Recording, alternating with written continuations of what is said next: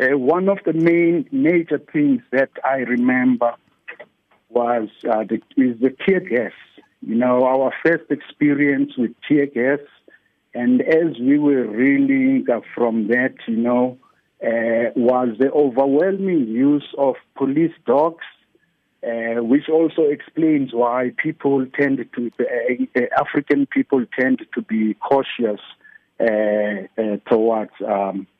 uh, the German Shepherd, which is traditionally associated with the police, you know, and therefore oppression, white oppression, and so on, you know. And then, you know, the other one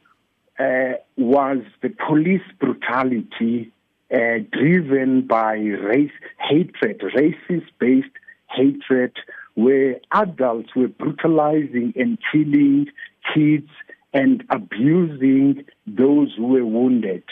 Uh, uh, uh and, and and and also, you know, the images of people that I knew. Some of them were mostly were older than me, you know, but were from the same neighborhood, you know, uh, that were, were killed, you know, to watch them uh, being loaded like uh, logs, whether they were dead or alive,